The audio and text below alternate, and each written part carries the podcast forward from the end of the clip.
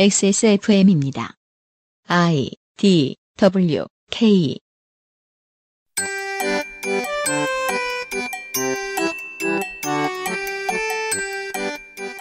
양산형 시사평론 민화문구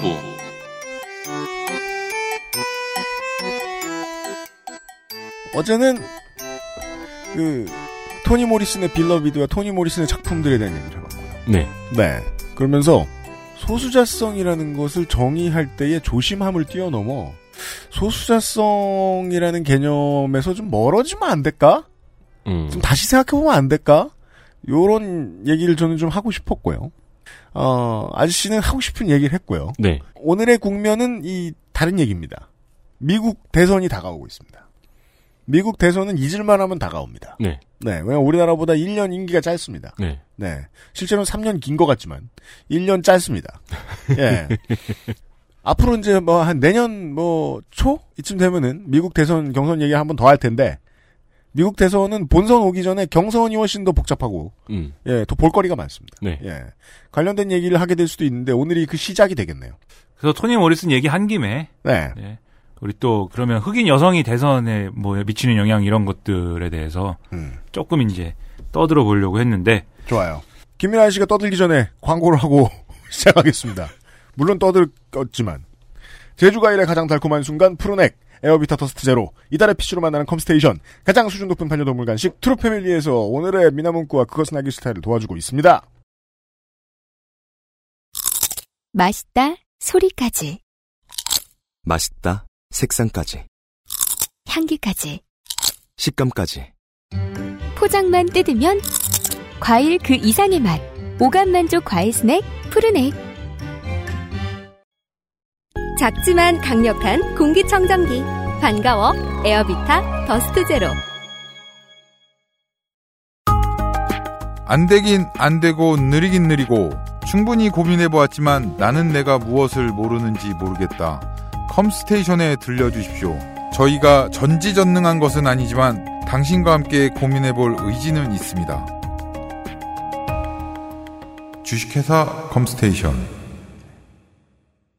명절 시즌 네, 이번 주 광고는 전부 명절 특수입니다. 명절 선물로 특히 인기가 많았던 푸르넥!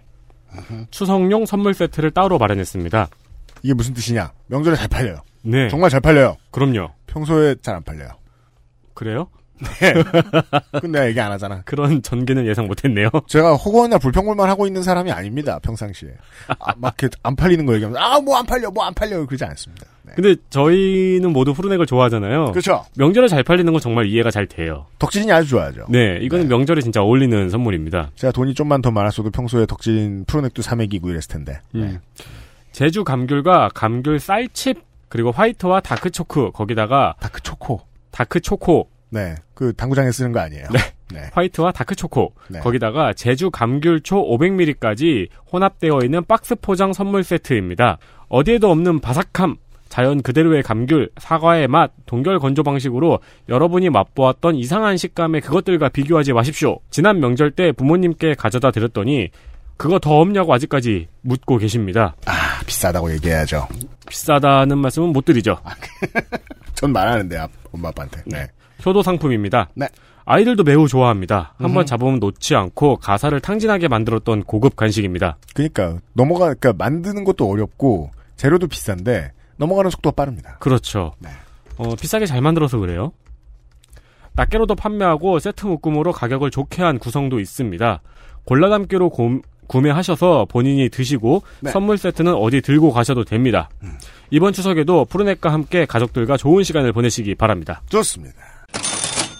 좋은 공기에서 프로넥을 드시기 바랍니다.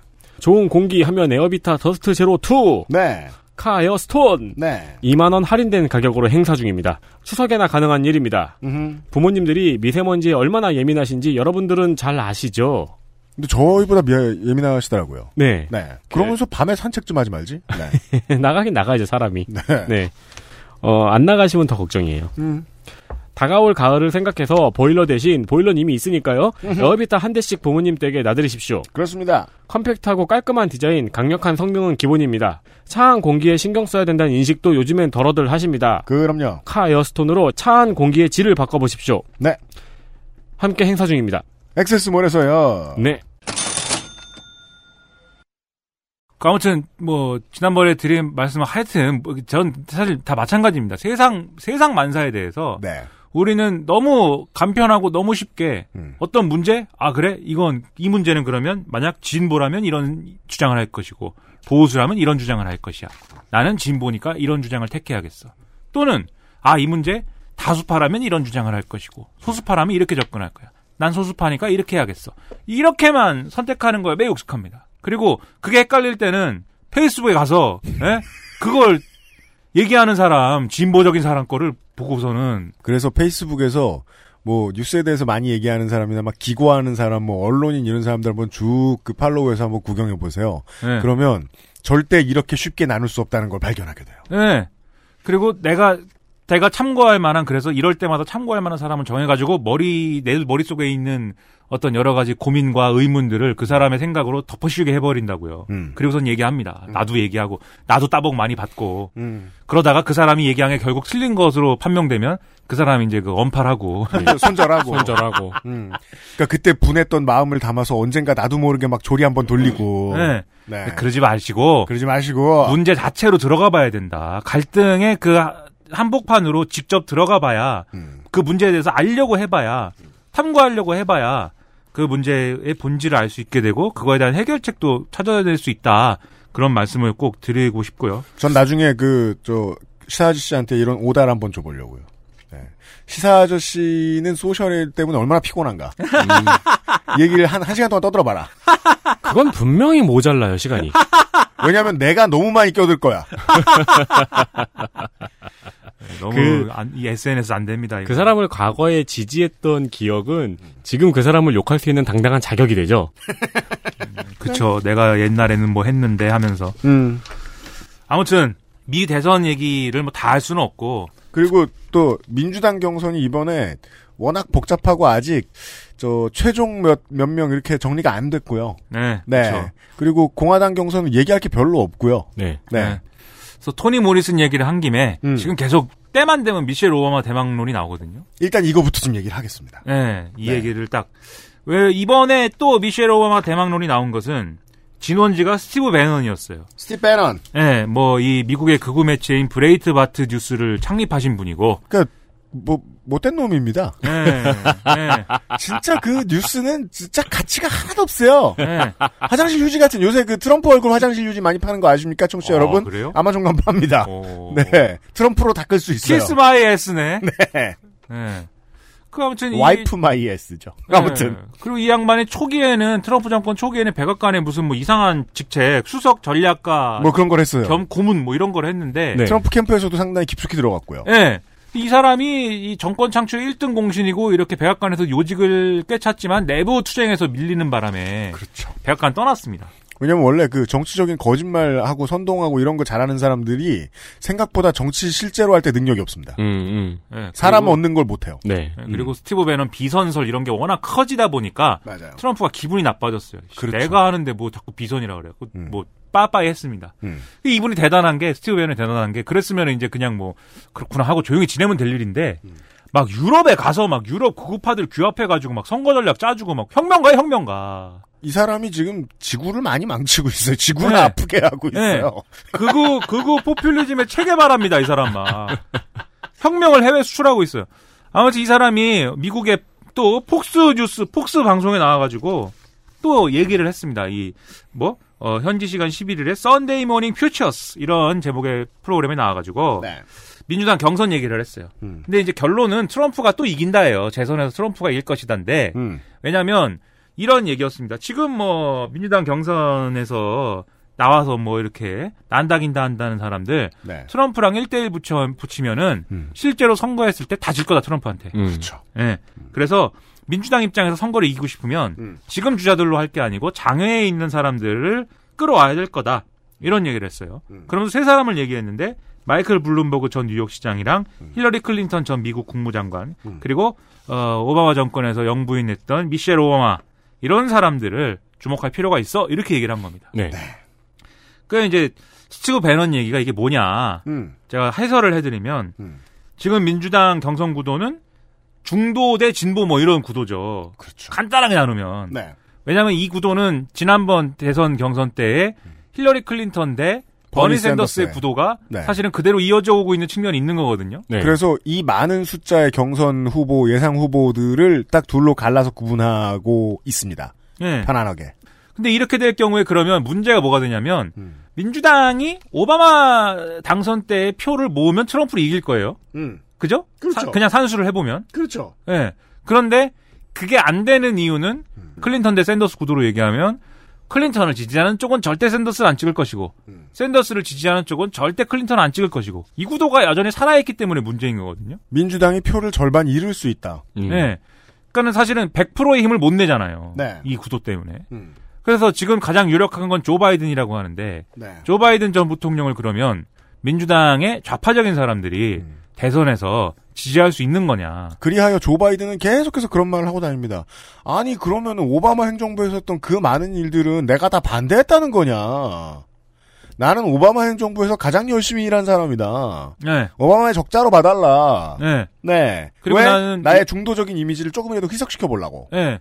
그러나 외교의 전문성도 있고 뭐 이런 얘기를 막 해가면서 뭘 하는데 음. 그러나 그 뭐 우리가 뭐 언제 뭐 주댕이를 믿었습니까 언제 주댕이로 하는 일을 언제 언제 믿습니까? 그 주댕이로 하는 일보다 더 파괴력 있는 거는 이 사람이 여성들에게 자꾸 이상한 터치를 한다. 그죠. 예, 이런 네. 그거 거야. 한 방이 지금 너무 많이 민주당 경선 분위기를 요동치게 해놨어요. 예. 평상시에 그 사진에 찍히는 조 바이든이 옆에 있는 그 행사에서 옆에 있는 그 어떤 사람이라도 좋아요. 그 네. 어떤 여성에게 예, 예, 어떻게 하느냐. 예. 그니까, 네. 계속 그 부적절한 터치를 하려고 들고 한다. 음, 그리고 지난번에 말씀드린 카말라 해리스가 얘기한 음.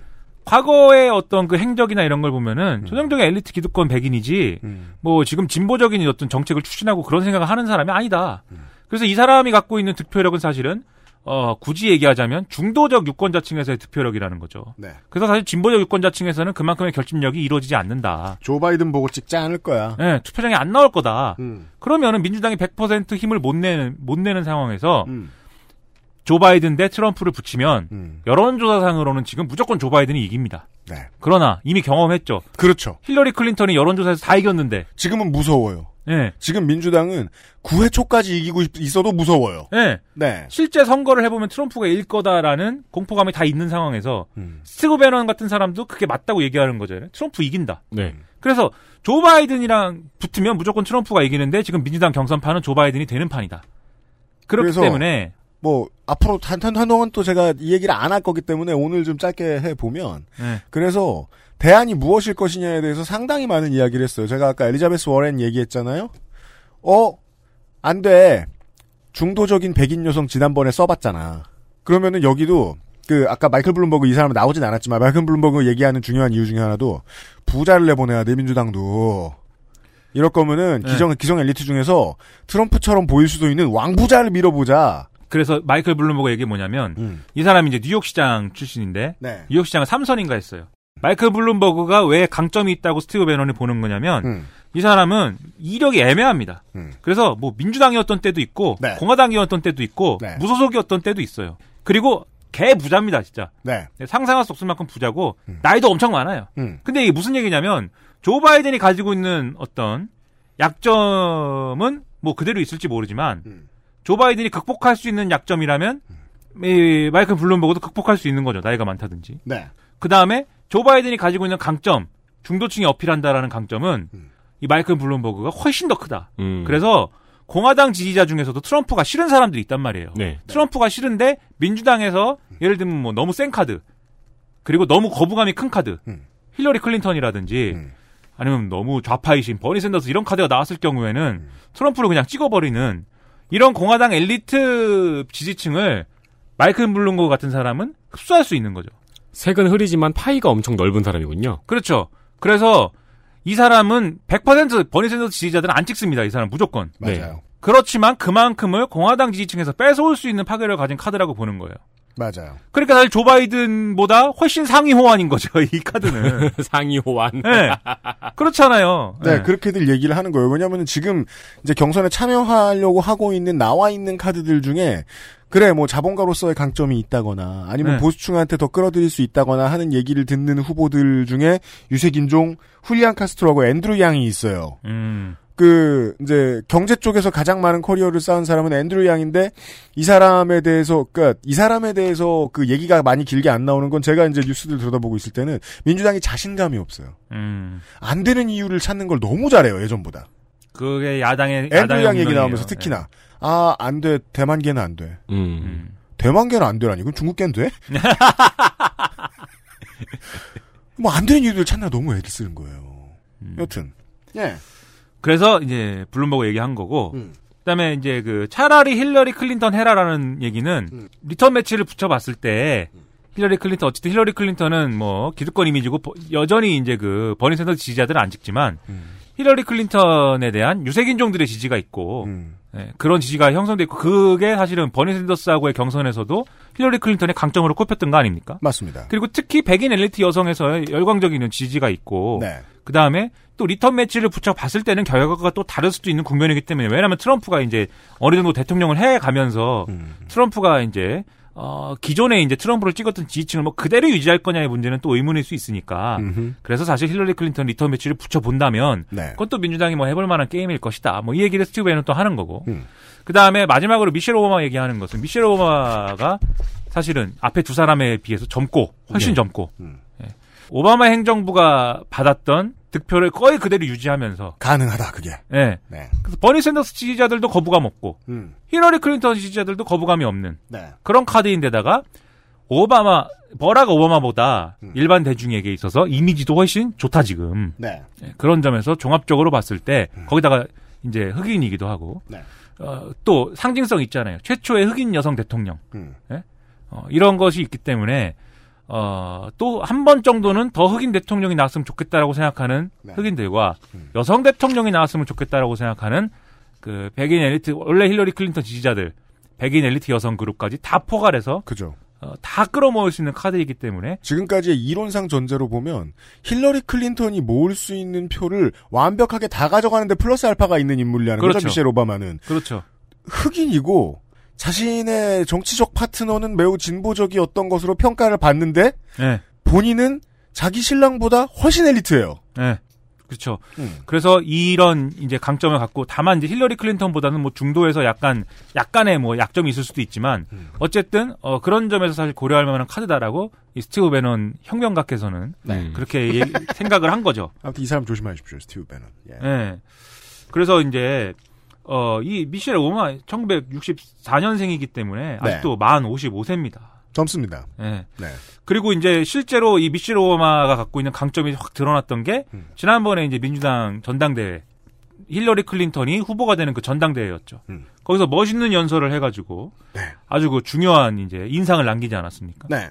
그게 뭐, 어, 뭐어뭐이뭐 그건데 그들이 자, 그지같이 굴 때. 네, 웬데이 고로우 네. 위고하이 네. 이 얘기를 해가지고 우리는 품위를 잃지 않겠다. 네, 네. 우린 품위 있게 갑시다. 네. 이렇게 얘기해가지고 다 박수치고 뭐 그리고 즐거웠잖아요. 음. 그죠? 그리고 이때 연설은 사실 또 미국의 좋은 정치 표현이에요. 매우 즐거웠어요, 사람들이. 예, 어, 이런 멋있는 말 하다니 우리가 그런 지지자네? 예, 즐거웠어요. 예. 네. 그리고 이때 했던 연설이 또 미국 정치사에 남을 또 명연설이다라고 음. 평가를 받는데 네. 이 시작부터가 이제 명연설이다 이렇게 얘기를 해요. 이 연설 초반부에 이런 대목이 나옵니다. so that today I wake up every morning in a house that was built by slaves. And, and, and I watch my daughters, two beautiful, intelligent black young women, playing with their dogs on the White House lawn. 저는 매일 아침마다 노예들이 지은 집에서 일어납니다. 그리고 아름답고 영리한 흑인 젊은 여성인 제 두 딸이 백악관 잔디밭에서 개들과 함께 뛰어노는 것을 지켜봅니다. 그러니까 이게 보여주는 게 뭐냐면 과거에는 노예였던 우리 흑인들이 그리고 백악관의 주인인 게 아니라 네. 백악관을 짓는 것에 동원됐던 음. 우리 흑인들이 음. 이제는 백일 백악관의 주인으로서 국민의 대표자로서의 네. 음. 권리를 행사할 수 있게 됐고 그것을 상징적으로 보여주는 게 우리 두 딸들 옛날 음. 같았으면 노예의 딸들이었던 이 두 딸들이 지금은 백악관의 잔디밭에서 놀고 교육도 잘 받았고 음. 네. 음. 똑똑한 여성으로서 자기의 자유로운 삶을 즐기고 있다. 미국이라는 나라의 정체성이고 그렇죠. 그러니까 그 한 줄로 미국의 민주주의의 성공을 우리의 가족이 보여준다라는 그렇죠. 얘기를 해버렸어요. 예. 이게 바로 네. 아메리칸 드림이다. 네. 그런 얘기를 한 거죠. 이런 얘기를 하고 있는데 우리 버니 샌더스 지지자들이 거기다 대고 무슨 뭐 들이받을 수 있습니까? 네. 갓, 갓 미셸 뭐 이랬죠. 그 힐러리 클린턴 지지자들도 힐러리 저 찬조연설 하면서 이렇게 얘기한 건데 네. 무슨 뭐 뭐야 뭐 이럴 이럴 수- 리가 있겠습니까? 네. 음. 하, 역시 갓 미셸 또 이랬죠. 네. 그래가지고 뭐 모두가 하나가 되는 즐거운 전당대회, 멋진 지- 전당대회가 된 겁니다. 그 네. 전까지는 서로 물어뜯고 무슨 뭐 버니 샌더스가 나는 힐러리 클린턴 지지하기로 했어 이, 이거 얘기하는데 버니 샌더스 지지자들 막 울고 막 슬펐다고요. 그, 음. 맞아요. 그 전까지는. 네. 그러니까 사실은 이런 상징적 모습을 보여줘서 음. 사실은 미셸 오바마가 하면 뭐 이런 의문들. 왜냐하면 그 전주까지만 해도 상당히 많은 진보적인 미국인들이 양당 체제에서 처음이자 마지막으로 걸었던 희망이 깨졌다. 음, 음. 라면서 나라 잃은 백성들처럼 얘기했단 말이에요. 그걸 할 수 있는 만큼 최대한 진정시켰습니다. 미셸 오바마가. 음. 예. 그래서 뭐 역시 이 부분은 연설 천재야 뭐 이렇게도 얘기하고 음. 예, 미국의 호사가들이 여러 가지 얘기를 했죠. 그래요. 네, 아무튼 그런 사람인데 음. 물론 뭐 이제 이 사람의 어떤 정치적 역량이나 갖고 있는 생각 이런 것들을 또 우리가 또 들여다봐야 되는데 음. 그러기 위해서 는 또 이 사람의 생애와 또 이 사람이 하려고 했던 일들 뭐 이런 것들 을 다시 한번 되짚어볼 필요가 있겠죠. 그라입시다. 예, 이 사람은 일단 변호사 출신이기 때문에 음. 대부분 이제 아 이거 엘리트 출신이구만 네. 이렇게 생각하는 경우가 많습니다. 당연히 변호사 출신 당연히 엘리트 출신이죠. 네.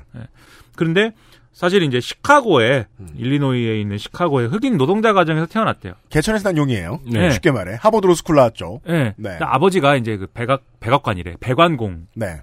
출신인데 네. 근데 어, 민주당의 열성 지지자였던 것 같아요. 이 아버지부터. 네. 그 아버지와 어머니가 다 음. 어, 민주당의 상당한 지지자였고 음. 그런 환경에서 이제 자라난 것이고 그래서 공부를 열심히 어렸을 때부터 근데 그랬대요. 아까 토니 모리슨 얘기에 나오는 것처럼 음. 어렸을 때부터 발음을 똑바로 할 것을 굉장히 그 교육을 받았대요. 네. 발음 똑바로 해요. 흑인들이 발음 흑인 특유의 발음이라는 게 있잖아요. 따라가기 힘든 발음. 그러니까 성조를 적게 쓰는 발음이죠. 네. 그 예. 힙합의 발음 우리 액센트를 많이 쓰는데 성조를 적게 쓰는 것으로 쉽게 정리를 해볼 수 있겠습니다. 네. 예. 어떤 흑인 형님이 음. 그 유튜브에 나와서 네. 스타벅스 앞에서 음. 이거 어? 스타벅스가 음. 커피는 안 팔고 무슨 프라푸치노나 팔고 있다 이런 얘기를 막 하는데 그러면서 막 불만을 막 제기하는데 음. 네. 그냥 그냥 그 비트박스만 깔아도 랩이 되더라고요. 그렇죠. 예. 그 영상이 있죠. 예. 네. 음. 그, 야 대단하네. 음. 근데 아무튼 그런 특유의 뭐 여튼. 네. 특유의 이런 음. 그거를 이제 벌이라는 교육을 많이 받았다는 거예요. 그러니까 딸이 어디까지 올라갈지에 대한 예상 혹은 기대가 분명했던 거죠. 예. 예. 이를 잘 교육시킬 것이고 음. 백인 사회에서 살아남는 어떤 아이로 만들어야 된다. 음. 그러니까 사실은 아까 토니 모리슨 소설에 나오는 전에 토니 모리슨 소설에 나온 사실은 그 이중 의식, 음. 그다음에 이제 백인 기득권의 어떤 논리를 내면화한 음. 뭐 이런 가정이었다고 볼 수도 있는 거죠 사실. 음, 네. 그래서 그런 점에서 이제 사실은 그런 교육을 받았는데, 그러니까 동전의 양면이 있는데 예, 따라가라라는 얘기는 따라가서 무엇을 할지에 대한 것까지 정해주고 있진 않거든요. 네. 네. 네. 예. 살아남는 방법을 가르치는 것을 순수한 학으로 규정할 수는 없으니까요. 근데 그렇죠. 이제 네. 어쨌든 흑인 고유의 색깔을 빼라는 교육을 받은 거죠. 그렇죠. 그래서 학교 가서 미셸 오마가 얘기를 하는데 애들이 좀 그랬다는 거예요. 너는 네가 뭔데 그렇게 똑바로 발음을 하냐? 음. 왜 우리처럼 얘기를 안 하냐? 음. 그때부터 미셸 오마 약간 어떤 인종차별과 음. 이런 내재된 어떤 어, 이중의식의 어떤 그런 걸 느꼈다라고 얘기를 하고 있어요. 네. 어렸을 때부터 그 점을 느꼈다. 그리고 앞으로 내가 살아나가는 데 있어서 이런 장애물들이 내 눈앞에 이제 닥칠 것이다. 이런 뭐 생각을 했다. 네. 뭐 그런 얘기를 해요. 그렇습니다. 그래서 아무튼 그렇게 아등바등 올라가서 프린스턴 대학 크, 프린스턴 또 나왔다. 프린스턴 하면 우리가 또 껌뻑 죽지 않습니까? 프린스턴. 그런가 봅니다. 네. 음. 예. 프린스턴에서 사회학을 전공. 하, 근데 또 사회학을 네, 이게 또 말도 안 되는 학문. 사회학을 전공했습니다. 왜요? 네. 사회학 무슨 학문입니까? 이게 사회학이 도대체. 사회를 다루는 학문이겠죠. 사회학 어려워요. 예, 사회학. 음. 예, 뭐, 그 다음에, 여기서 끝나지 않고 하버드 로스쿨 또 네. 가셔가지고, 1988년에 음. 하버드 로스쿨을 마치고, 이제 변호사 자격을 얻고, 음. 유명 로펌에 취직을 하면서, 비로소, 엄청 큰 로펌 들어갔다고 하죠. 예, 네. 비로소 이제 기득권으로서의 인생이 시작이 되는 거죠. 음. 그 사실 미셸 오바마는, 그 직장에서 신랑을 만나고요. 예, 네. 미셸 오바마는 이 로펌에 있으면서, 나는 일만 할 거야, 이제부터. 개 일만 해가지고, 음. 개 성공해가지고, 짱 될 거야. 예, 누구도 나를 무시하지 않고, 누구도 나를 깔보지 않는, 실제로 이 사람의 커리어는 백도 없는 주제에 고속 승진으로 점철되어 있습니다. 예, 네. 그 자기 그 자기의 그 악으로 깡으로 하나로 음. 쭉 밀어붙이는 스타일이에요. 네. 그래서 나는 뭐 연애니 뭐니 이런 것도 필요 없고 음. 일만 할 거야 이런 마음을 갖고 있었는데 아, 그래서, 그래요. 예. 그래서 그렇게 그, 지- 회사에 들어왔더니, 그 되게 큰 로펌이잖아요. 예. 들어왔더니, 그 유색인종이 자기하고 버락 씨 둘밖에 없었다는 거예요. 그게 이제 처음에 들어왔을 때는 음. 없었고 음. 없었는지 아니면 극소수였는지 네. 그리고 있는데 인턴으로 음. 버락 오바마가 온 거예요. 그렇죠. 예, 버락 오바마가 왔는데 음. 버락 오바마는 이때도 좀 또라이였답니다. 음. 예, 그래갖고 이상주의적인 사람이죠. 막 음, 이상주의적인 사람이고 음. 주말에 뭐해 물어보면은 이제 나는 그 주택 정책에 대한 책을 읽었어. 뭐 이렇게 대답하는 사람이 주말에 임마 저 어? 맛있는 거 먹고 좀 그 연애 상대는 아니에요. 예, 네, 좀 예. 저런 거 쉐이크도 마시고 뭐 그리고 뭐 음. 아, 조금 뭐 좋은 것 좀 빨고 음. 뭐 마리화나 메리화나 이런 것 좀 예. 빨고 뭐 이렇게 해야지 임마 음. 무슨 주택 정책에 대한 근데 어, 이때도 말이 하나도 빨았다고 하진 않나요? 뭐 네. 청소년기에 그랬다고 네, 했습니다. 네. 근데 이때부터 꿈이 컸던 거예요 오바마는. 음. 근데 인턴으로 들어왔을 때부터 로펌에서 오바마가 굉장히 유명했대요. 음. 뭐 제안서 같은 거 내면 음. 그렇게 그 내용이 아주 그 깔끔하고 음. 대단하고 뭐 이런 평가가 좋았답니다. 그 아무튼간에 사실상 미셸 오바마가 이 버락 오바마 사수인데 음. 이때는 미셸 오바마 아니고 이름이 원래 이름이 뭐셨지 아까 쓴 것 같은데 뭐 여기 어- 죄송합니다 제가 둘이서 이제 그래가지고 같이 지내는 시간이 업무 때문에 많아졌는데 이렇게 업무 때문에 많아진 시간 속에서 사실은 남녀가 눈이 맞을 수밖에 없습니다. 음. 그래요? 네. 뭐 아무리 뭐 일이 일이 좋고 뭐라고 해도 모르겠네. 아무리 주택 정책 뭐 해- 뭐라고 해도 그 눈이 맞아 버리는 바람에 네. 버락 오바마가 우리 데이트해야 될 것 같다 이렇게 얘기해가지고 음. 예, 정분이 나셨는데 미셸 라본 로빈슨이네요. 예 그래요 로빈슨 로빈슨 네. 그래가지고 그때부터 이렇게 하다가 1992년에 이제 결혼을 하게 된 거죠 음. 미셸 오바마 자기는 상상하지도 않은 음. 그런 결혼을 하게 된 겁니다 네. 근데 결혼하고 나서 오바마는 로펌을 그만둬요. 그리고 내가 맨날 이러고 있는 걸 보니 음. 나는 정치를 할 팔자야. 이렇게 생각을 해가지고 그런 얘기는 보통 결혼하기 전에 했어야 되는데. 정치에 추진을 하면 정, 결혼하기 전부터 이 냄새를 정치하는 사람들이 그래. 네. 먼저 들었으면 결혼 안 했지. 그러니까요. 결혼하기 전부터 근데 냄새를 아마 풍기지 않았을까 생각을 하는데 직장 잘 다니다가 네, 근데 아, 결혼하면 설마 할까 했겠죠. 네. 결혼해주는 입장에서는. 아, 어, 이 그래서- 자식이 뭐? 늦었죠. 네. 예. 정치 활동을 이 오바마가 하는데 음. 상원의원 당선되는 게 96년인데 네. 그 전에 얼마나 또 돈 쓸 일도 많고 정치 활동하는데 얼마나 나름 여러 어려움이 있었겠어요. 네. 그래가지고 뭐 그 뒷바라지를 또 나름 미셸 오바마가 다 한 겁니다. 경제활동이나 이런 거 다 하고. 음. 예, 그러니까 오바마 인간 만든 거 미셸 오바마입니다. 네. 그리고 이제 상원의원으로 이제 당선돼서 음. 오바마가 일을 하면서도 미셸 오바마는 돈 벌고 이런 거는 다 자기가 해야 된다고 생각을 해서 음. 네. 그래서 이제 어 시카고 에, 시청 음. 그다음에 시카고 대학 이런 데서 일하기도 하고 네. 시카고 대학 병원. 그다음에 시카고 대학 부속 병원의 부원장 그니까 대단한 엘리트죠. 어. 부원장 정도 뭐 일한다 그러면 우리가 무슨 알바 이런 거 아닙니다. 뒷바라지인데 그 말이 뒷바라지지. 네. 예. 예. 부원장 정도 하고 오바마 전 대통령은 대통령 되기 전까지는 장모님이 되게 무서웠겠네요.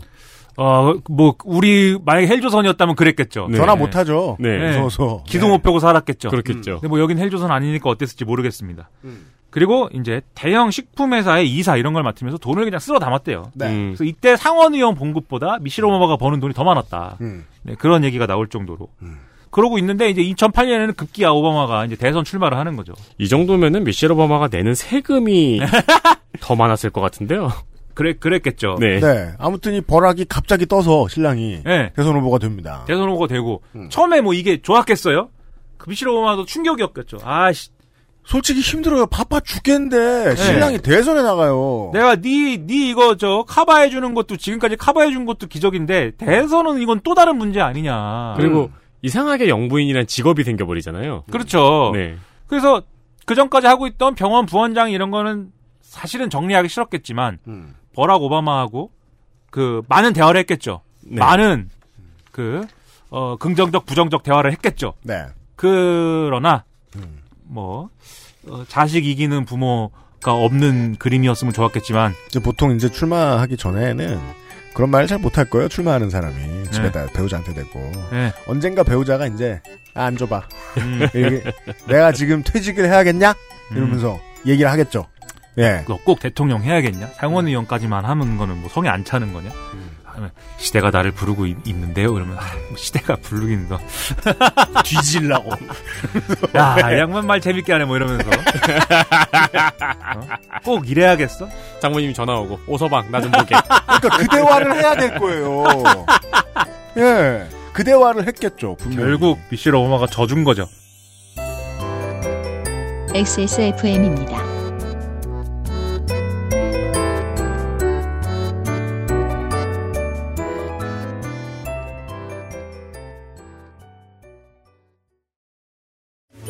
우리 가족 피부와 모질은 트루패밀리 마유와 홀스미트 가장 수준 높은 반려동물 간식 트루패밀리 사랑하는 가족에게 트루 패밀리를 주세요. 작지만 강력한 공기청정기 반가워 에어비타 더스트 제로 원적에선 복합 건조로 만들어낸 과일 그 이상의 맛. 오감 만족 과일 스낵 푸르넥. 네. 그래서 자기 이제 병원 부원장 이런 거 다 정리하고 왜냐면 선거 캠페인 같이 뛰어야 되니까 네. 대선에 투신을 한 겁니다. 네. 그게 대선 그- 선거 운동을 2000 뭐 몇 년 이제 좀 오래돼가지고 제 기억이 안 나는데 그 저 마잉주 총통의 아내가 있었어요. 네. 저우메이링, 저우메이칭 그런 분이셨는데 네. 이분도 부은행장인가 하던 양반이에요. 네. 그 세 자매가 아주 유명하죠. 그죠? 그 자식들도 다 그렇고 네, 네. 은행의 법무일 아 법무처장 뭐 법무일하던 중역이었을 네. 거예요. 그 처음에 이 사람도 인기가 같이 올라갔거든요. 이 캠프 그, 저 뭐냐 선거 기간 동안에. 네. 근데 그 이제 이런 시비가 붙은 거예요. 남편이 취임해도 퇴직 안 하겠다라는 음, 얘기를 공개석상 한 적이 있어요. 음, 그때 정치적으로 아시아에서 가장 진보적인 분위기인 대만에서도 비판 여론이 있던 거예요. 음. 심지어 지지자들도 어 이러다 민주당한테 지면 어떡하냐. 예. 그 나중에는 결국은 포기. 그 또 회사도 그랬어요. 은행에서도 이 사람 지금 당장 TO 비워봐야 늘 더 괜찮은 사람도 없고 사직서 쓰면 반려할 수도 있을 것 같다. 이런 얘기도 했어요 실제로. 음. 근데 결국은 퇴직하기로 하죠. 이게 우리가 그 정치인들 특히나 영분 이런 사람들 그렇게 많이 보면서도 기자들도 얘기 안 하는 질문이라서 기자들이 얘기 안 하는 질문이라서 우리가 생각 안 해보게 될 거예요. 영부인은 직장을 그만두게 되겠네. 예. 그때 무슨 고민을 할까? 특히나 미셸 오바마처럼 이렇게나 성공한 사람이면? 예. 예. 덜컥 발칵. 대각관의 대각관의 주인이 돼버린 거죠 이제. 네. 네. 뭐라고 오바마가 돼가지고 당선이 돼가지고 네. 상상해 본 일이 아니에요 이게 미셸 오바마가. 그렇죠. 예. 상상도 해본 일이 없는 게 현실이 됐습니다. 음. 그 당장 이제 백악관에 들어가야 되는데. 음. 그 전부터도 사실 딸이 둘인데 네. 음. 하나는 1996, 99년에 나고 하나는 2001년에 나고 얘들을 그 전에도 키우는 것은 또 미셸 오바마의 몫이었대요. 그니까요. 예. 백악관에 가서도 여전히 미셸 오바마가 이 아이들을 키우는 문제에 대해서 고민을 할 수밖에 없는 거죠. 음. 그래서 어 이거 어떻게 해야 되냐. 근데 미셸 오바마 가 생각할 때 백악관에서 이제 그 사실은 얘들이 11살, 8살 이렇게 이제 백악관에 들어가게 되는 건데 음. 그런 이제 청소년기 또는 이제 이제 그 소년기를 어쨌든 그 백악관에서 보낸다는 것은 이 애들이 삐뚤어지는 이런 상황이 되는 게 아닌가. 음. 그렇죠. 음. 그런 고민을 하겠죠. 이런 상황은 참 궁금하네요. 그 내가 청소년기에 백악관에 딱 들어가게 되면은 기분이 어떨지. 개 좋겠죠. 내가 손가락 하나 까딱하면은 경호원들이 하 가지고 뭐 내가 그러시냐고. 개 좋을 것까지야. 제가 옛날에 이영호 선수를 보면서 그런 생각을 했었거든요. 뭘요? 그러니까 저렇게 자의식이 커다란 시기에 최고가 되면 기분이 어떨까 하는 음. 생각을 했었거든요. 음. 개 좋죠. 그냥 뭐 다 내 맘대로 되는 것 같고 뭐 음. 특별 취급 받는 것 같고. 어? 내가 너무 제한이 많아서 마음대로 하는 게 없어요. 다 배불른 음. 소리죠. 무슨 뭐 먹고 싶은 거 마음대로 먹고 백악관 요리사한테 만들어 달라면 다 만들어 주고. 화나셨어요? 보통 유명한 사람들의 자식들 보면은 그런 얘기들 많이 해요. 그 내가 몇 살 때 몇 살 때까지 우리 엄마 아빠가 이렇게 돼서 유명한 사람인지 몰랐다. 네, 네. 예, 난 뭐 집에만 있고 어쩌고저쩌고 음, 하니까 보통 아무리 부잣집에라도 와 나 부자 이러면서 좋아할 일이 없습니다. 나 원래 그렇게 살았으니까. 네. 어느 순간 깨닫게 되는 그러니까 사회적인 가치들이 어떻게 사람들이 만들어서 주고받게 되는가를 깨닫고 난 그 다음에 느끼는 거죠. 오 이렇게 대단한 사람이었네. 음. 라고. 근데 백악관은 달라요. 그 집에 들어가잖아. 그쵸. 그죠. 예. 네. 걱정하죠 부모는. 네. 아, 왜 애를 저기서 키워? 네. 특권의식 생기고. 음. 그래서 그런 걸 방지하기 위해서 많은 노력을 했대요. 그래서 경호원들한테, 우리 애들한테 잘해주지 마라. 음. 그리고 최소한 이불 개는 것 정도는 지들이 하겠더라. 음. 예? 뭐 너무 그 수발 들지 마라.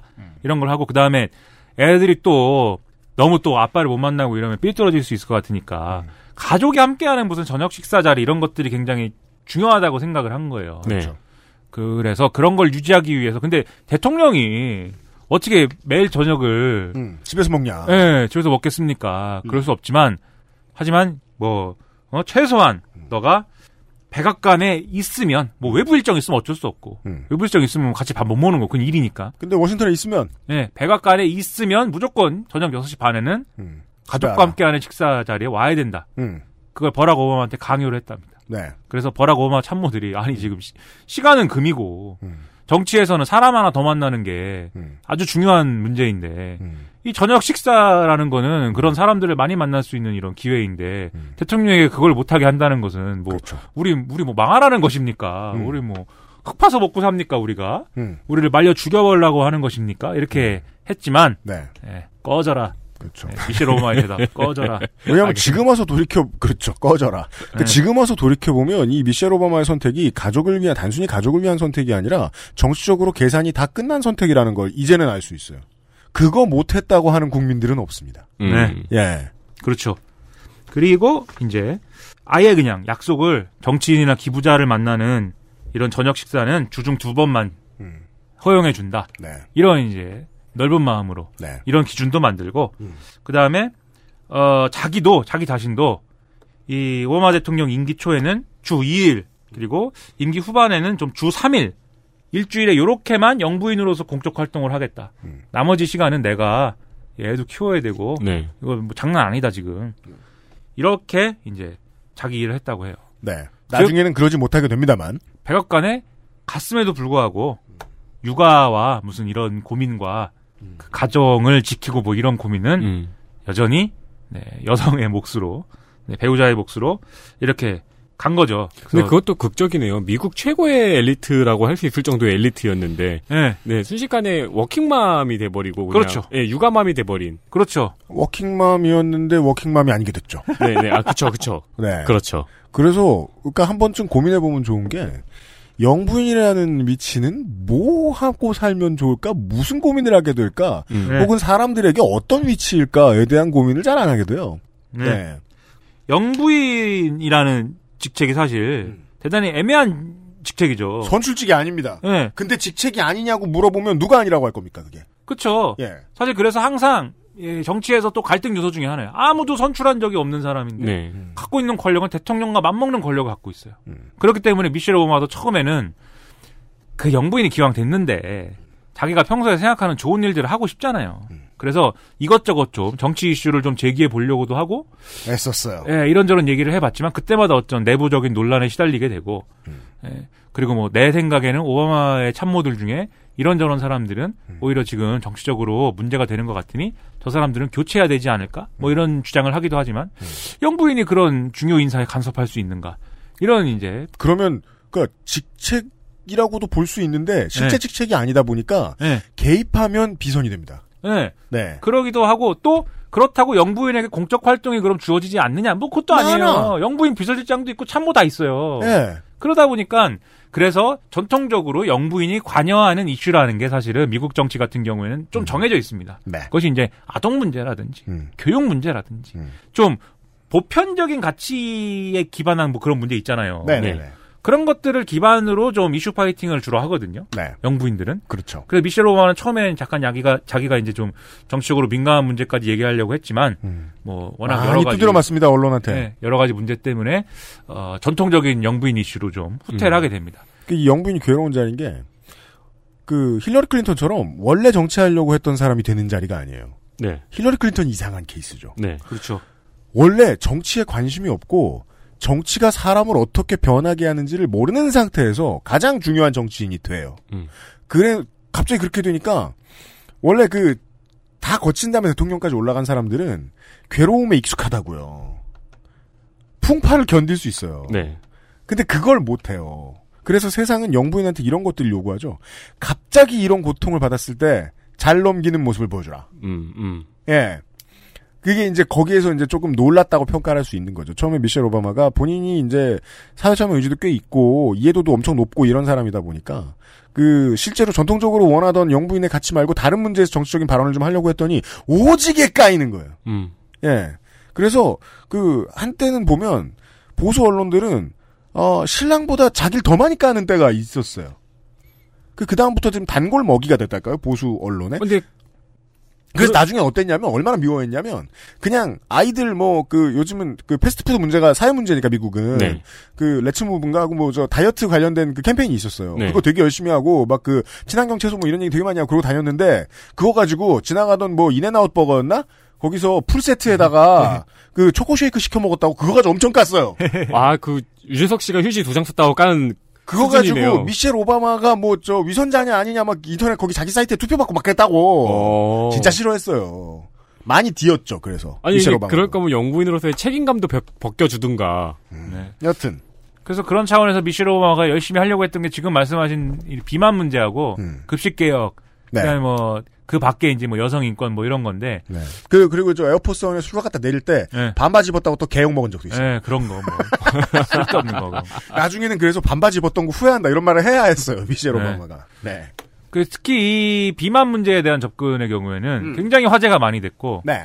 어, 그런 말씀하신 대로 뭐 내가 먹는 게 죄야 뭐 이런 반발도 불러일으켰고 결국 미셸 오마가 주장하는 지금 뭐 비만 문제에 대한 접근이라는 거 사실은 그 좋은 야채 먹고 샐러드 먹고 이런 거 사실은 주류적인 접근이다 뭐 이런 비판하는 사람도 있었고 여러 가지 네. 이제 문제가 있었는데 아무튼 이때 미셸 오마 근데 정말 열심히 합니다 그 비만 문제에 대해서 춤도 추고요 네. 예. 어디 방송에 나서 춤도 추고 무슨 랩도 합니다. 네.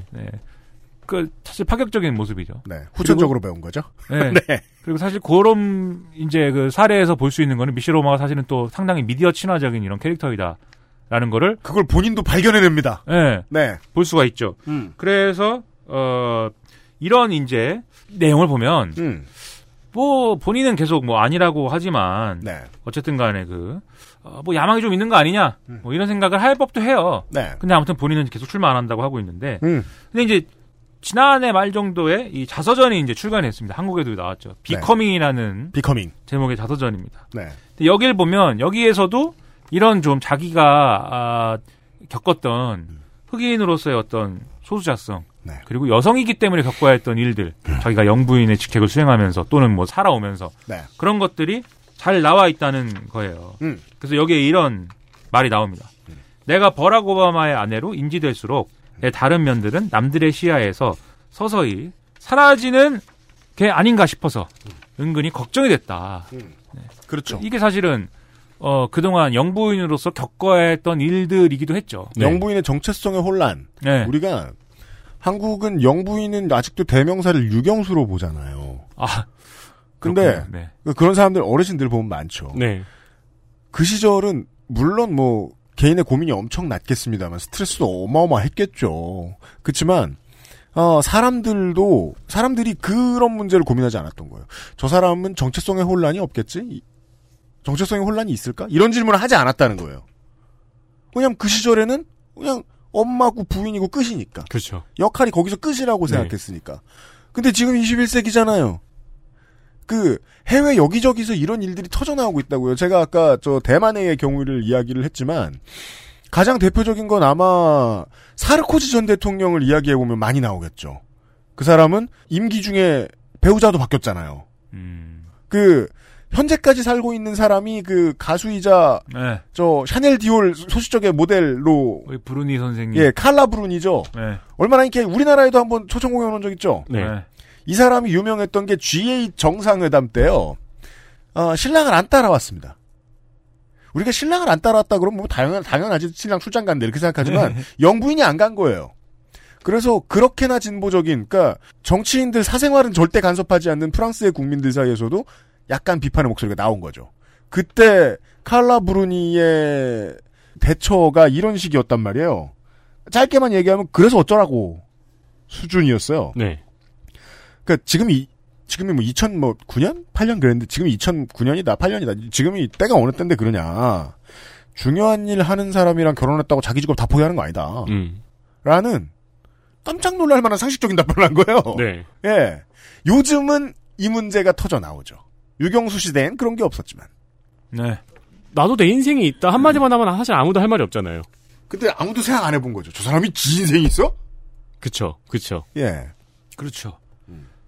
그래서 이런 뭐 어, 걱정도 써 있고 그다음에 흑인이기 때문에 겪어야 했던 일에 대한 어떤 그런 슬픔도 있습니다. 아니 뭐 영부인이기 때문에 겪었던 그 울분 중 또 하나는 음. 이게 막 폭스뉴스 이런 데서 외모 비하하고 막 이런 거 맞아요. 네. 막 그 화가 난 흑인 여자가 나와가지고 뭐라고 하고 있다 막 이런 얘기를 뉴스 진행자가 막 하고 그랬다는 거예요. 그래서 사실은 그 표현이 성난 흑인 여성이라는 그 표현이 사실은 자신을 영부인으로서 아주 높은 위치에 있고 그다음에 그렇죠. 권력을 갖고 있는 사람을 깎아내리기 위해서 동원한 표현인 거잖아요. 그렇죠. 그 동원한 표현이 고약하게도 결국은 어떤 여성의 외모, 어떤 표정, 음. 그다음에 어떤 그런 행동 양식 이런 거에 대한 비난으로 귀결된 것이기 때문에 네. 그건 사실 흑인이고 여성이기 때문에 겪어야 영부인으로서 겪어야 됐던 모욕적인 경험인 것이죠. 그래서 그런 얘기가 아주 어, 문제였다라고 얘기를 합니다. 네. 그리고 또 흑인이기 때문에 겪어야 됐던 자기 인생의 어떤 어려웠던 점에 대해서는 남들보다 두 배 이상 잘해야 절반이라도 인정받는다 이런 말이 흑인 사회의 금원이다 이렇게 얘기를 하면서 네. 자기가 그냥 자기가 남들보다 두 배 이상 잘하기 위해서 엄청난 노력을 해왔다라는 걸 얘기를 한다는 것이죠. 이 얘기는 우리가 사회 나가면 차별받는다라고 생각하는 상당히 많은 커뮤니티에서 그냥 스스럼없이 하는 얘기죠. 우리는 저 사람들보다 몇 배는 노력해야 돼라는 네. 얘기. 네. 그래서 사실 미셸 오바마가 이런 자서전을 통해서 보여주는 바와 같이 2중, 3중, 4중의 어려움들이 있었던 거 아닙니까? 네. 흑인으로 태어났고 또 여성으로 태어났고 그다음에 정- 유력 정치인의 자기가 아무리 잘났어도 유력 정치인의 배우자로서 살아야 했고 영부인이 돼서도 그런 한계에서 벗어나지 못했던 거고 그럼에도 불구하고 어쨌든 국민들의 사랑을 받고 저런 능력 있는 사람으로서 어쨌든 역사의 이름을 남기고 있기 때문에 그 점에서 이제 미셸 오바마의 어떤 정치적 상품성이라든지 이런 것들이 나오는 거죠. 음. 네. 거기서. 그래서 미셸 오바마가 또 무슨 주간지에 버라이어티라는 주간지가 있대요. 맞나 이게 뭐. 그래서 여기서 인터뷰에서 이런 말을 했다는 거예요. 네. 나는 이제 수많은 소녀들이 만났는데 음.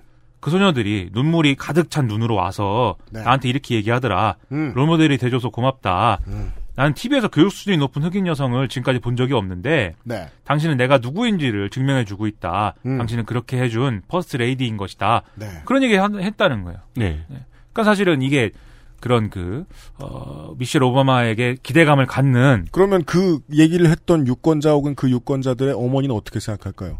당신이 대통령이 되는 것도 봤으면 좋겠다. 네, 그런 생각을 라고 하겠죠. 네. 그 이게 미셸 오바마를 향한 정치적인 어떤 열망의 동력 동력이라고 볼 수 있을 것이고 그러니까 미셸 오바마 본인도 뭐 그런 역할에 대한 얘기를 합니다. 이 백악관 고별 연설에서 이렇게 얘기했어요. 젊은이들을 향해서 제가 여러분과 함께하며 남은 생 동안 여러분을 위해 일하고 응원할 거라는 것을 명심하세요. 예. 뭐 이런 말을 한단 말이죠. 그 사실은 뭐 이게 꼭 그 젊은 사람들을 위해서 일하고 응원하는 방법이 꼭 대통령 선거 출마하는 건 아니겠죠. 네. 하지만 어쨌든 뭐 뒤집어 얘기하면 대통령 선거 출마도 뭐 방법 중에 하나인 게 아니겠습니까? 사람들이 생각하기 때는. 음. 그러니까 더더욱 이제 뭐 그런 요구들이 있는 거죠, 미국 사회에. 네. 그래서 뭐 본인은 뭐 공직 출마 의향이 전혀 없고 정치를 애초부터 좋아하지 않았고 영부인을 해보고 나서도 음. 정치에 대한 어떤 기대나 호감은 전혀 없다라고 얘기를 하고 있지만 음. 사실은 뭐 사람 인생 모르는 거니까 앞으로 어, 떻게 될지는 모르겠습니다. 근데 사실 미셸 오바마의 어떤 정치 행로나 음. 미셸 오바마의 정치인으로서의 상품성 뭐 이런 것에 우리가 주목할 필요도 있겠지만 그 배경이 되는 게 뭐냐 그죠? 그것을 봄으로써 네, 음. 우리는 미셸 오바마를 저렇게 오바마 그 그 오바마가 꼭 저 이번에 출전했으면 좋겠다 이게 아니라 예. 네. 저 미셸 오바마에 대한 기대감을 갖고 있는 그런 미국의 어떤 미국 사회의 어는 뭐냐? 그 동력이라는 거는 뭐냐? 음. 그 점을 우리가 한번 분해해서 예, 부품들을 잘 살펴볼 필요가 있다는 거죠. 그리고 그런 배경에는 아, 이 전에 말씀드린 토리 모리슨이 주목하고자 했던 그런 문제들이 동시에 작용하고 있는 거고 맞습니다. 정치와 이제 문화적 코드가 그런 방식으로 서로 조응해가는 모습을 보는 사례가 사실은 네. 이 미셸, 미셸 오바마를 중심에 놓고 벌어지는 정치적 담론들인 거다 이런 생각을 했다는 얘기죠. 예. 상당히 많은 메이저 미디어가 도널드 트럼프가 되고 나서야 도널드 트럼프가 될 수 있었던 동력들을 분석하기 시작했거든요. 네. 그렇죠. 상상해본 적이 없던 하늘의 날벼락이니까.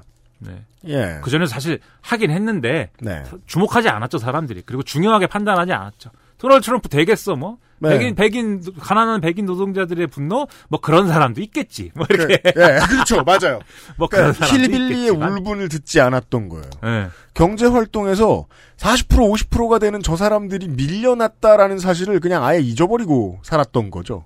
네. 예. 그리하여 아, 민주당과 공화당의 쿵짝은 엘리트만 먹여 살리는 네. 것이라는 생각이 이제는 지배적이 돼 버렸다는 거죠. 어느 순간 갑자기. 예. 어, 예, 예, 예, 예, 예. 그 다음에 다가올 세상을 이해하기 위해서 얘기들 좀 토니 모리슨이 가르치는 것들이 좀 있었습니다. 네. 예. 이번 주에 긴 미나 문구였고요. 네. 짧았죠 이 정도면 뭐 끝으로 네. XSFM25의 gmail.com으로 김막타님께서 메일을 보내, 그, 아직, 김연아 씨한테 리퀘스트 같아요? 메일을 보내게 된 이유는 지난 미나문구에서 나온 선거제 개편에 대해 놀라울 만큼 아무도 관심을 가지지 않는 것이 놀라워서입니다. 모든 언론이 조국 후보자에 대한 여러 의혹을 지명과 방송을 통해 내보내고 있는데요. 그러나 선거 개혁에 관한 얘기는 공중으로 떠서 어디로 가는지 알 수 없어서 이게 물론 요즘 이런 얘기 많이 합니다. 지금 이런 얘기 하는 사람들 예전엔 이 얘기 왜 안 했냐. 뭐 이런 식으로 얘기하잖아요. 네. 그건 잘못된 비판이 맞죠. 근데 오늘의 신문을 봤어요. 16면이 있어요. 그 중에 3면이 정치면이야. 네. 3면 전부 다 조국 얘기만 나선 건 문제가 있는 거거든요. 선거제 얘기도 비우고 써놔야지, 어딘가는. 네. 자. 아, 공중에 떠서 어디로 가는지 알 수 없어졌습니다. 정계특위에서 제1소위를 통과한 선거제 개편에 대해서 관심은 많지만 얘기를 아무도 안 해줍니다. 자세히 알아보려고 해도 참으로 어렵더군요. 양당 체계에서 다당 체계로 변화할 수 있는 선거제도 개도- 개혁에 대해 놀라울 만큼 아무도 관심이 없는 이 상황이 매우 낯설고 어색한 것을 느끼는 건 소수인 것 같아서 빅마이크인 그 알실에서 관련한 방송을 듣고 싶습니다. 아, 김막타님이 생각하기엔 빅마이크인지 모르겠지만 여름 동안 학생은 아니지만 여름 방학 방송과 창사기획 특별기획 즐겁게 들었습니다. 네, 감사합니다. 네, 감사합니다. 아, 선거제에 관심 있어요?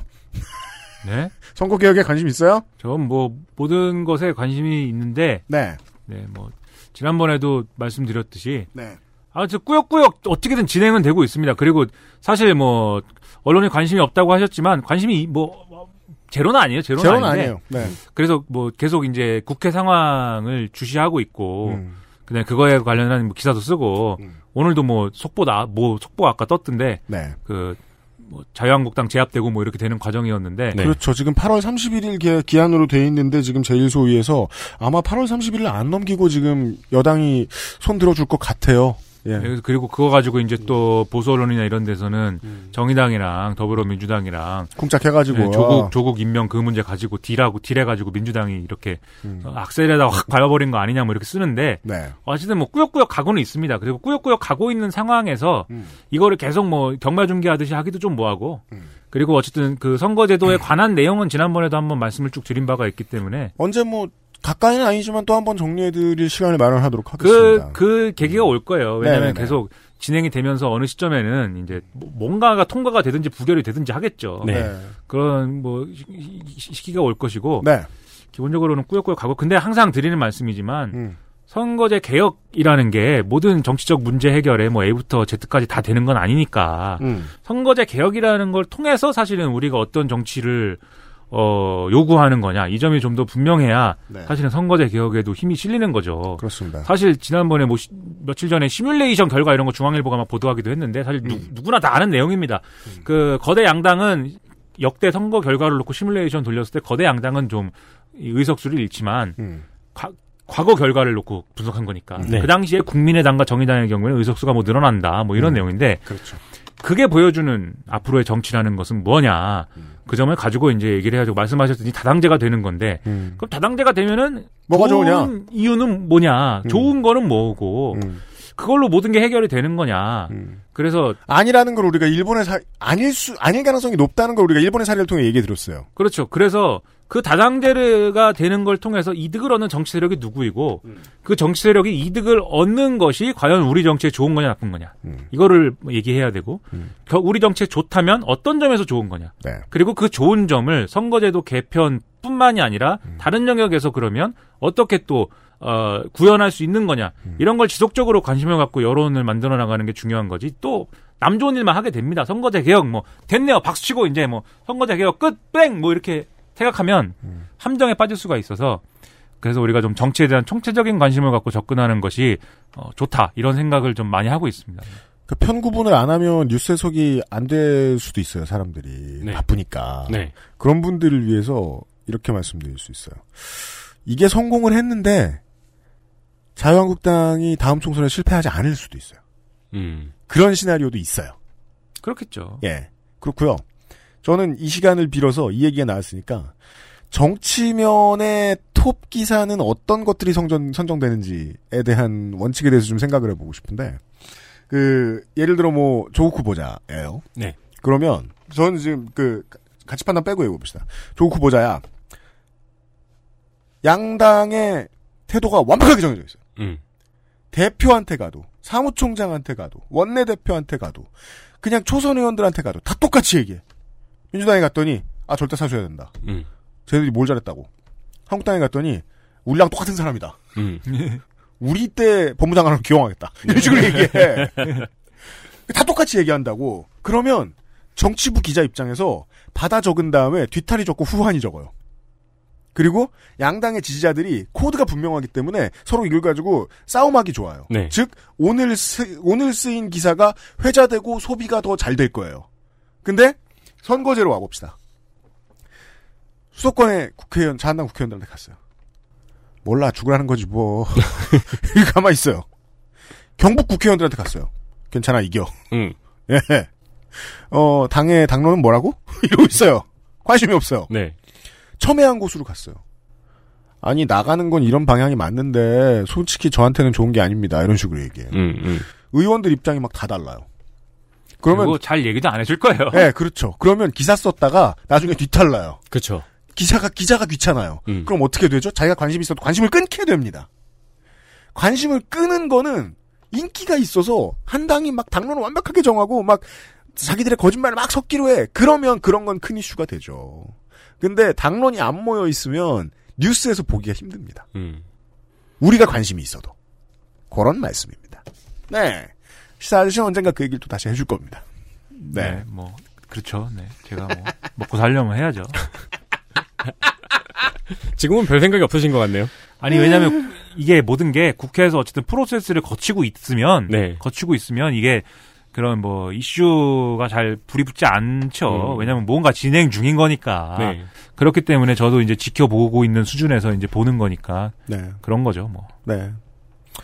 장재훈 의원도 그냥 막으려고 애썼다는 표만 내고 열심히 안 막은 것 같아요. 뭐 어차피 어차피 맘먹고 그 저기 전개특위에서는 맘먹고 저 가자고 하면 뭐 시간은 끌 수 있어도 막을 수 네. 있는 건 아니니까. 음. 그러니까 복당파들, 한국당 복당파들은 내가 열심히 했다는 표는 내야겠고, 그러니까 정개특위를 가는 건 좋은데, 가서 그냥 뭐 등 떠밀린, 그 뭐 저쪽 보좌관들한테 뭐 등 한 번 떠밀리고 뭐 옷깃 한번 스친 티 내고, 그 다음에 우리는 일찍 나와서 밥 먹자. 이 정도로 생각하고 있는 것 같더군요. 아, 나중에 또 얘기하기로 하겠고요. 예, 여기까지. 어, 또 두 시간을 써버리네. 네. 유나문구 시간이었어요. 예. 시사 아저씨는 금요일에 뵙기로 하겠습니다. 아니, 아니, 아니. 9월 달에 뵙기로 하겠습니다. 9월 달에요? 네. 오늘 8월 30일이야. 아, 그렇구나 참. 네. 네. 예, 다음 달에 봬요. 네, 네. 그렇겠네요. 네. 네. 안녕히 가세요, 시사 아저씨. 네. XSFM입니다.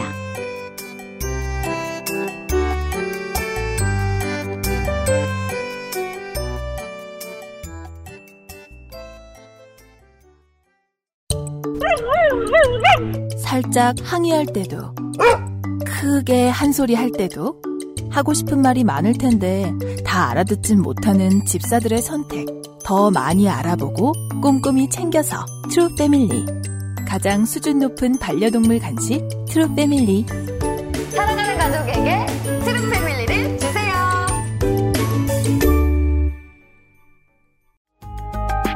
용산 선인상가 21동 1층 130호 주식회사 컴스테이션 서울 02-2120-2337로 전화 주십시오. 주식회사 컴스테이션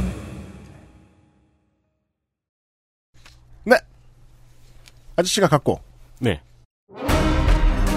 아스트랄 뉴스 기록실 뉴스 아카이브 8월 마지막 주의 뉴스 아카이브 시간입니다. 네, 2016년 8월 26일입니다. 우리나라 수영 국가대표 정모 씨가 훈련장 여자 탈의실에 카메라를 설치하고 불법 촬영문을 동료에게 보여줬던 일이 밝혀졌습니다. 지인이 이를 수사기관에 전하면서 알려졌고 사건은 2016년 8월 26일 JTBC의 보도로 알려졌습니다. 범행은 2013년에 이루어졌는데요. 이후 수사가 진행되면서 언론을 통해 알려진 바에 의하면은 고등학생 시절이었던 2009년부터 2013년까지 총 6차례에 걸쳐서 불법 촬영을 한 혐의가 있다고 합니다. 네. 이 사실을 여자 선수들이 알게 된 것은 2016년 4월이었습니다. 그러나 보도가 8월에 이뤄진 이유는 코치진에서 리오 올림픽을 앞두고 있다는 이유로 모른 척했다고 합니다.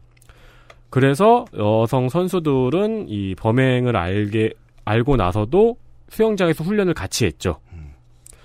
그러나 불법 촬영을 한 정모 씨가 자신이 찍었다고 진술을 했음에도 정 씨와 공범 4명은 모두 증거 불충분으로 무죄를 선고받았습니다. 네. 검찰에서 영상을 확보하지 못한 것인데요. 봤다는 사람의 말과 자백 외에는 아무 증거가 없었기 때문입니다. 이러면 판사는 당연히 무죄를 선고하죠. 네.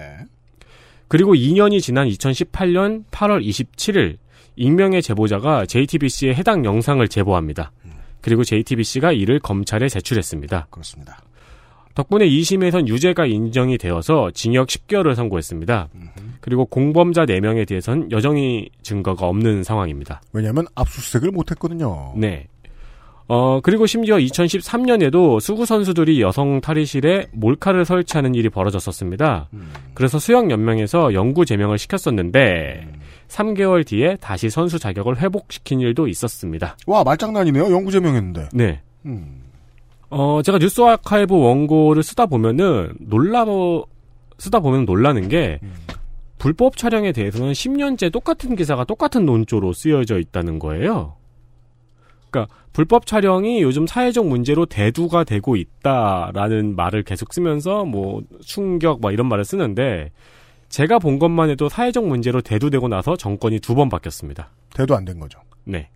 아니면 대도 됐든 대도 됐는데 아무것도 안 하던가. 어 이건 뭐예요? 27년 전인가요?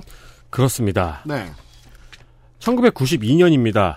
1992년 8월 31일 한준수 연기군수가 92년 14대 국회의원 선거에서 관권의 개입이 있었다는 폭로를 했습니다. 네.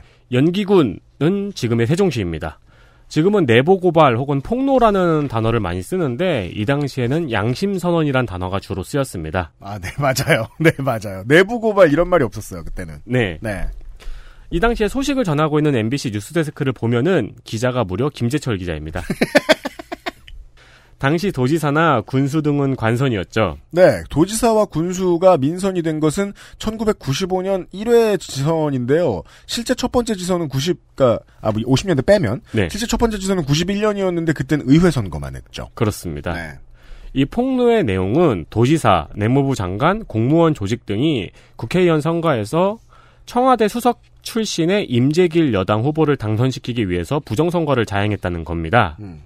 도지사 그리고 그 민자당에서 선거운동에 사용하라고 준 수표와 함께 공개했습니다. 네. 그러나 선거 결과는 또 국민당 후보가 당선되고 민자당 임재길 후보는 낙선했어요. 네, 내무부 장관이 밀어줬는데. 네. 옛날에는 주로 이랬어요. 네. 밀어줘도 떨어지는 사람들이 많이 있었습니다. 네. 이 당시에 민주당사에서 폭로가 이루어졌습니다. 음. 그리고 민주당에서는 어, 김기춘 법무부 장관을 찾아가서 철저한 수사를 촉구했습니다. 네. 92년 8월의 일입니다. 네. 그리고 초원 복집 사건 발생 4개월 전이에요. 그렇죠. 네. 초원복집 사건의 배경을 하나 설명을 해줍니다. 자민련과 민주당이 지방선거를 통해서 약진했거든요. 네. 이 위기의식이 어마어마했던 거죠. 네. 예, 예. 그러니까 지금 와서 보면 도대체 누굴 찾아가서 수사를 촉구했던 없다고 싶은 느낌이죠. 하지만 그 누구는 법무부 장관이었으니까요. 네. 어, 이 폭로가 안 그래도 강력했는데 더 강력했던 이유는 수- 받은 수표를 공개했다는 겁니다. 그렇습니다. 수표는 주인을 찾을 수 있잖아요. 찾아보니 대전의 건설업체 대하건설의 계좌에서 인출된 수표였습니다. 대하건설이라는 이름이 기억나시면 여러분은 정말 시사를 잘 들여다보고 계신 분입니다. 이 당시 대하건설 대표 성한종 씨는 네. 우리 회사 돈은 맞는데 그게 왜 군수한테 가 있는지 모르겠다고 답변했습니다. 그럼 화를 내야죠. 네. 돈이 샜는데. 네. 네. 김기춘, 성한종, 수표. 네.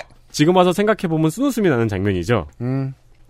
돈 받은 사람 진술도 받았는데 돈 준 사람은 준 적 없다고 버티고 이럴 때 종종 운전기사가 등장을 하죠. 네. 운전기사는 이 양심선언 내용을 부정합니다. 운전기사는 둘 중에 하나를 반드시 선택해야 되죠. 이럴 때 양심선언을 하거나 네. 부정하거나. 그렇습니다. 네. 경찰은 민주당사에서 지나는 한준수 씨를 구인하기 위해서 600명의 병력을 투입합니다. 네. 그러던 시절이었습니다. 네. 그리고 검찰은 한준수 씨가 제시한 수표 발행 날짜에 대하건설에서 인출한 금액이 총 10억 6천만 원이라는 것을 확인합니다. 그렇습니다. 이 말은 요기만이 아니라는 뜻이죠. 네. 혹은 뭐 월급 주려고 6천만 원 뽑은 거. 일 수도 있지만 아무튼 여기만은 아니죠. 네. 보름 정도 뒤에는 한준수 군수가 영기군의 명예를 훼손했다는 총궐 기대회가 열렸습니다. 독특하죠? 거의 전 군민에 달하는 1만 명의 참석을 예상했던 전 군민이야. 그- 군민이 1만 몇천 명 정도거든요. 세종시민 여러분, 여러분이 사시던 곳은 원래 한 만 명쯤 살던 곳입니다. 네. 네. 1만 명의 참석을 예상했던 주최 측은 네. 10명의 참석자와 함께 급하게 행사를 진행했습니다. 오. 참가자들은 신분을 밝히지 않았어요. 저도 21살 때 한 10명 앞에서 공연해 본 적이 있어요. 네. 네. 급하게요. 네. 네. 자유총연맹에 전화해서 관객이 없으니 관객 좀 보내달라. 당신들 동원 잘한다며. 네. 아, 그러진 그러니까 않았습니다. 기자가 물어봤어요. 참가자들한테 어디 소속이냐고. 그러니까 참가자들이 이번 총궐기는 뭐 개인의 자격으로 참가했다는 게 특징이다라고 답변했거든요. 근데 옆에 있던 주민이 어, 저 사람은 바르게 살기 운동본부 협회장, 저 사람은 재향군인 회장, 저 사람은 자유총연맹 간부라고 설명해 줬습니다. 왜냐면 오자마자 자기 명함부터 돌렸을 거거든요. 완장지를 좋아하니까. 네. 이렇게 주민이 설명해 줬다는 한겨레의 당시 기사가 있거든요. 네. 근데 뭐 주민의 말이 틀렸을 수도 있잖아요. 네. 근데 이후에는 왜 우리 소속을 맘대로 밝히냐고 항의했던 기록도 남아 있습니다. 그게 정말 정치 자금이 무서운 게 말이에요. 요즘은 온라인이고 모든 게 그러다 보니까 일당 2만 원, 일당 얼마 이렇게 불러가지고 사람들 금방 모으기 좋아요. 네. 근데 옛날은 중앙당에서 야 거기 사람 모아보라 그래. 그러면은 지역당에서 도당에서 야 어디 동네 사람을 모아야 될까? 그 저 도당으로 내려가요. 그러면 어 어디 조직 사람 좀 모아보라 그래. 음. 그럼 막 군 뭐 저 뭐냐 저 저 저 면장 내지 마이크로 막 부르고 막 그 그게 안 돼요 힘들어요 네. 사람 부르기 힘들었다고 예 근데도 관건 선거 하던 시절입니다 대단합니다 그렇습니다. 결국 한준수 군수, 이종국, 이종국 도지사, 임재길 후보가 모두 집행유예를 받았습니다. 한준수 군수는 왜요 네 여튼 이게 그 도지사하고 명예를 훼손해서 아니요, 그러니까 어쨌든 한준수 군수도 네네 그렇죠 네, 이 불법 그러니까 이제 사람들한테 돈을 돌리고 나서 양심 선언을 한 거니까요. 그렇죠. 여자니까요 네. 네.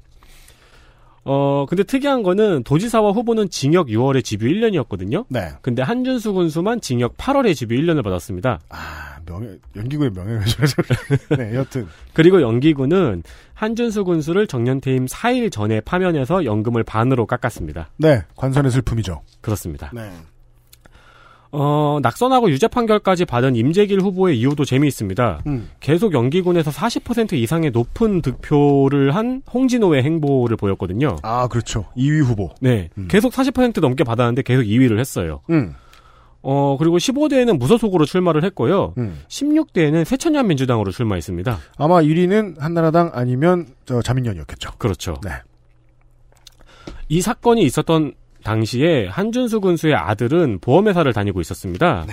근데 아버지가 이런 일련의 사건을 겪는 것을 보고 음. 보험회사를 퇴사하고 사법시험을 봐서 변호사가 됩니다. 변호사가 됩니다 삼성 엑스파일에서 MBC 측의 변호를 하는 등 음. 진보 성향의 언론 전문 변호사로 활동하다가 음. 문재인 정부의 2기 방통위원장 후보로 지명됩니다. 네. 한상혁 방송통신위원회 위원장 후보자의 얘기입니다. 네. 네. 이거는 뭐 보통 저 저것 때만 하는 얘기인데요. 그 선거 방송 때만 제가 하는 얘기인데요. 한상혁 방통위원장 후보자의 경력을 들여다보고 있으면 변호사가 된 다음부터 그 정치권 쪽에 정치권 쪽에 발을 들이려고 오랫동안 애를 써왔다는 게 분명히 보이거든요. 네. 무슨 무슨 위원장 많이 하고요. 위촉도 많이 되고요. 뭔가 귀환한 유력자의 아들 대접을 좀 어딘가에서 좀 받은 것 같다는 느낌이 강렬하게 저는 들긴 들어요. 근데 보고 있으면 저는 이해도 되는 게 기성세대의 눈으로 보고 있으면 이해도 되는 게 저도 기성세대니까요. 아버지가 이 고생을 했잖아요. 그럼요. 정권에 의해서. 네. 그러면 여러 가지 선택을 하는데요, 자손들은. 권력을 피해 다녀야지. 혹은 권력에 완전히 반발하는 삶을 살아야지. 네. 그게 아니면 권력욕을 가집니다. 네. 대다수는. 모래시계에서 박상원 씨의 선택이죠. 권력욕을 가집니다. 네. 그 개인의 입장에서 이해를 해봐 주셨으면 좋겠어요. 지금 어, 방통위원장 후보자도 그 박문진 이사 할 때도 그렇고 정치인으로서 미디어 쪽에 참여하려는 의지가 상당히 높아 보이거든요. 네. 네. 이 의지가 높은 사람을 뭐 어떻게 데려다 쓰느냐 이건 뭐 나중에 뭐 정부가 할 일이겠지만 아무튼 의지가 상당한 사람이다. 가만히 초야에 묻혀 있다 온 사람은 아닌 것 같습니다. 맞습니다. 그 원인을 봤습니다. 네. 재밌네요, 이거. 예. 뉴스 아카이브였고요.